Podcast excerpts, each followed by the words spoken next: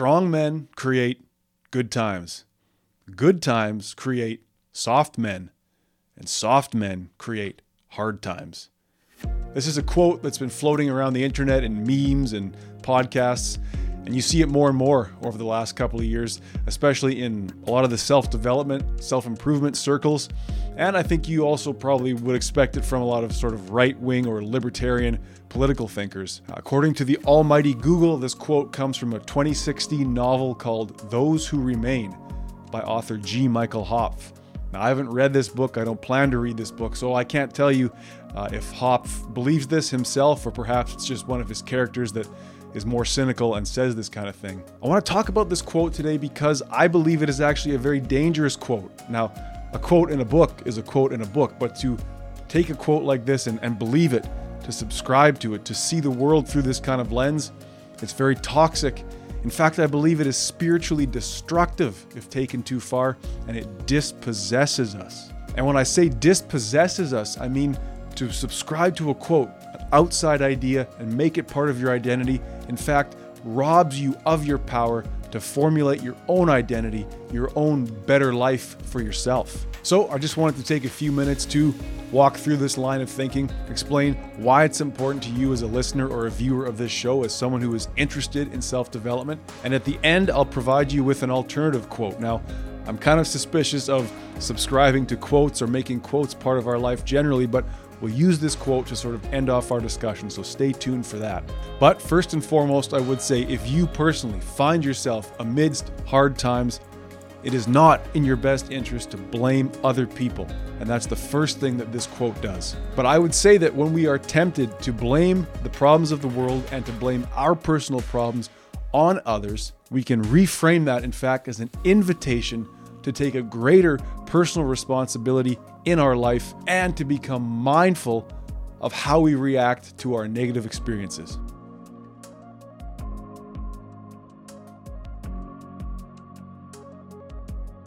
All right, so this quote Hard men create good times, good times create soft men, soft men create hard times. Soft men, whoever they are, wherever they are, are to be blamed for all these problems we see around us war, plague, famine, crime, homelessness, violence, you name it.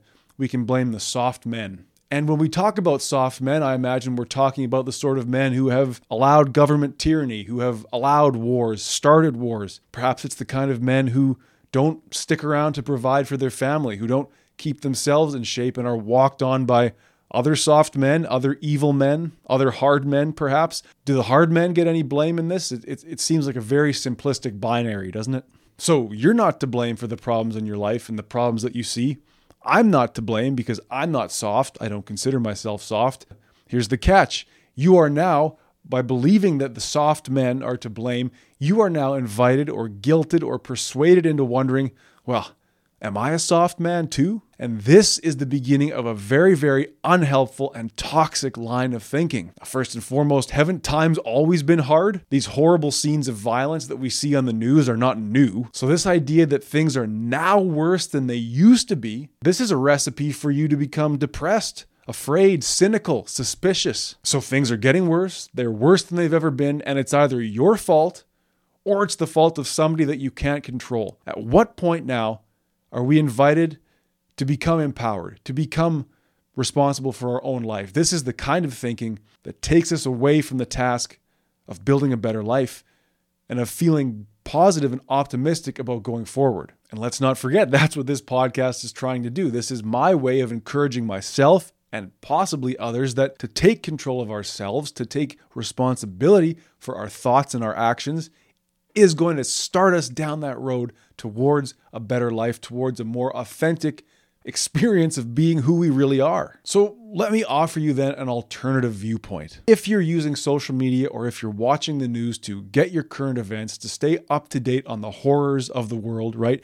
Whether that's right there in your own backyard, homelessness, pandemic, illness, plague, violence, or it's larger global issues like what we're seeing in the Middle East, what we're seeing in Russia and the Ukraine. And as a result of taking in this sort of information, you find it's taking a toll on your mental health now. You're depressed, you're cynical, you're suspicious, you find yourself saying, Well, the world is not a good place. It's not a nice place. It's a place where I need to protect myself. I need to be afraid. I need to point to a boogeyman and blame them for the problems. You have to at some point ask yourself, Is this really what I want? When I talk about dispossession, this is completely what I'm talking about.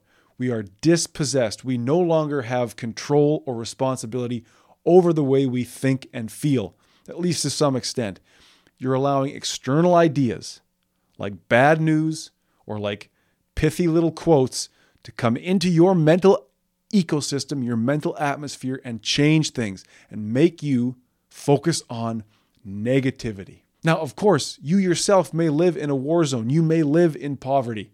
You may know somebody who's going through an illness, homelessness, abuse. This podcast may not be in this moment geared towards you, and I'm not here to tell anybody how to think and feel about their experiences. But if you're like me and you're living in peacetime, in a prosperous country, at least in a manageable political and economic climate, why then choose to let the horrors of the world come inside you and change how you feel about the world and yourself? Why should the unending despair and destruction and violence become a part of your being, especially if it's taking you away from focusing on your own daily life and your own desires and your own dreams, your own goals, your own future. I'd like to recite to you now a quote from St. Augustine. He said, Bad times, troubling times, this men are saying. Let our lives be good, and the times are good. We make our times. Such as we are, such are the times.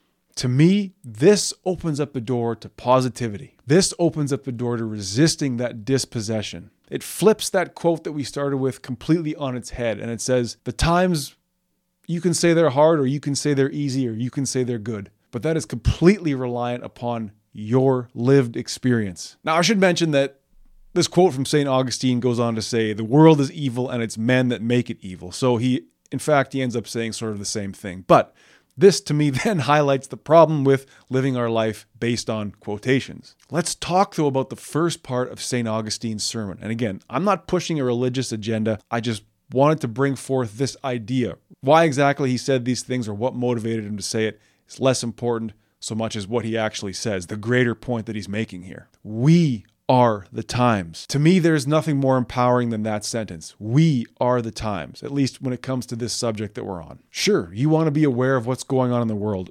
I can't tell you that that's right or wrong. Personally, I do less and less of it. And I understand that an understanding of history and an understanding of current events is necessary to understand the way things are. But if the way things are is taking a toll on your mental health, consider flipping the script for one minute and say, sure, outside of me, there seems to be things that really I don't want to look at or think at or I feel sympathy towards.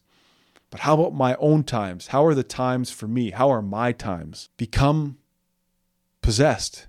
Resist that dispossession and say, I now have the ability to choose how my times are going to be, how my life is going to be, how my lived experience is going to be. If I'm not in control about how I feel about my own life, then who is? When you choose to focus on your own abilities, on the positive, the material, what is real within you that you can work on, small as it may be, when you begin to take on the task of self development, of pursuing who you are authentically, and when we come mindfully to the moment and realize that our responsibility, at least in my mind, is to take control and begin to work on what we can do today, taking those daily, hourly steps towards the goals that we have. By doing this, pursuing this sort of authentic form of living, the horrors of the world have less and less place inside you. They, there's less room for them to go when you become the mission and your times become good. So, if you are working on self development, you do want to improve your mental health, let this way of thinking